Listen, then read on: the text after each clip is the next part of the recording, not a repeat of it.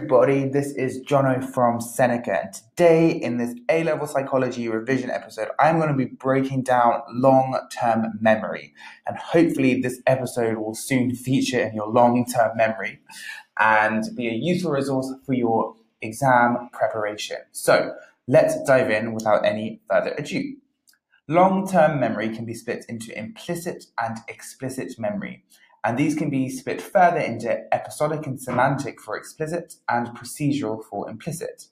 So, long term memory divided into two types. Do you remember what they are? It's explicit and implicit. Understanding the different types is important because a person's age or particular types of brain trauma or disorders can leave certain types of long term memory intact while having disastrous consequences for other types. Explicit memory.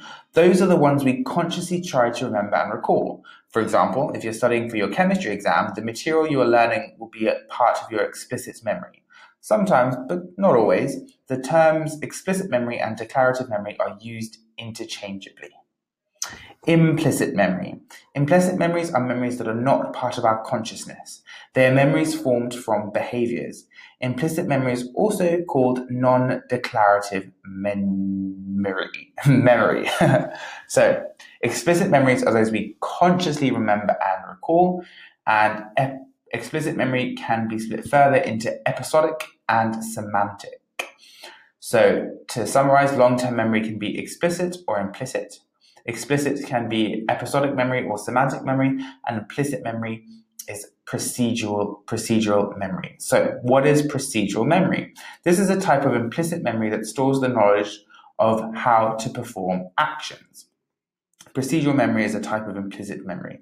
It stores information about how to do things, and there is no conscious recall of procedural memory. For example, the it's the memory for skilled actions such as how to swim front crawl. If you're learning how to swim front crawl, you practice the stroke, how to move your arms, how to turn your head, to alternate breathing from side to side, and how to kick your legs. You practice this many times until you become good at it.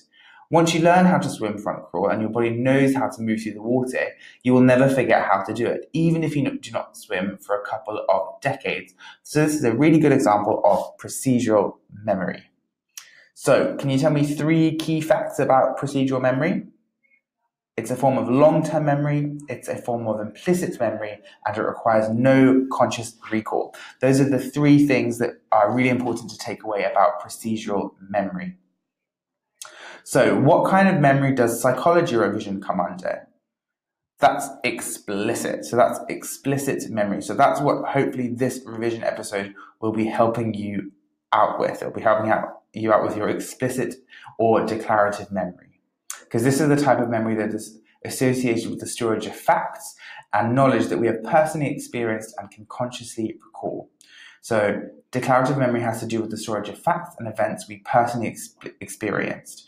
Explicit memory has two parts semantic and episodic. Semantic memory means having to do with language and knowledge about language. Stored in our semantic memory is knowledge about words, concepts, and language based knowledge and facts. For example, answers to the following questions are stored in your semantic memory. Who is the first president of the United States? What is democracy? And what is the longest river in the world? All of those would be stored in your semantic memory. Episodic memory is information about events we have personally experienced. The concept of episodic memory was first proposed about 40 years ago. Currently, scientists believe that episodic memory is memory about happenings in particular places at particular times. The what, where, when of an event, if you will. It involves recollection, recollection of visual memory as well as the feelings of familiarity. So, can you remember three true statements of explicit memory? How many types are there? There are two types of explicit memory, semantic and episodic. It's got another name, can you remember it? It's also known as declarative memory because it's things you can declare or speak. And does it require your conscience? Yes, it requires conscious recall. So those are three things to take away about explicit memory. So, do you remember what procedural memory is? So that is it is a type of long-term memory. It's an implicit memory, but that's the one that doesn't require any conscious recall. So procedural memory, no conscious recall, whereas episodic and semantic memory do require conscious recall because they are part of explicit memory. So that brings us to the end of this revision episode. I hope it was useful. I hope it's going to nicely transfer into your long term memory. Make sure you check out the other episodes in this uh, series. We're going to be talking about the multi store model of memory, duration studies, capacity studies, all sorts of fun stuff to get you up to speed and fighting fits for your A level exam.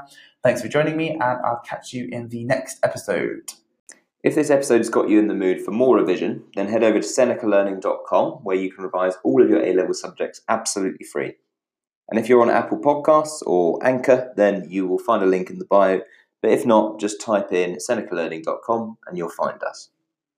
While you're at it, if you could rate us five stars and subscribe or follow to all of our revised podcasts, which cover every subject you need, then that will help other people to find our podcasts.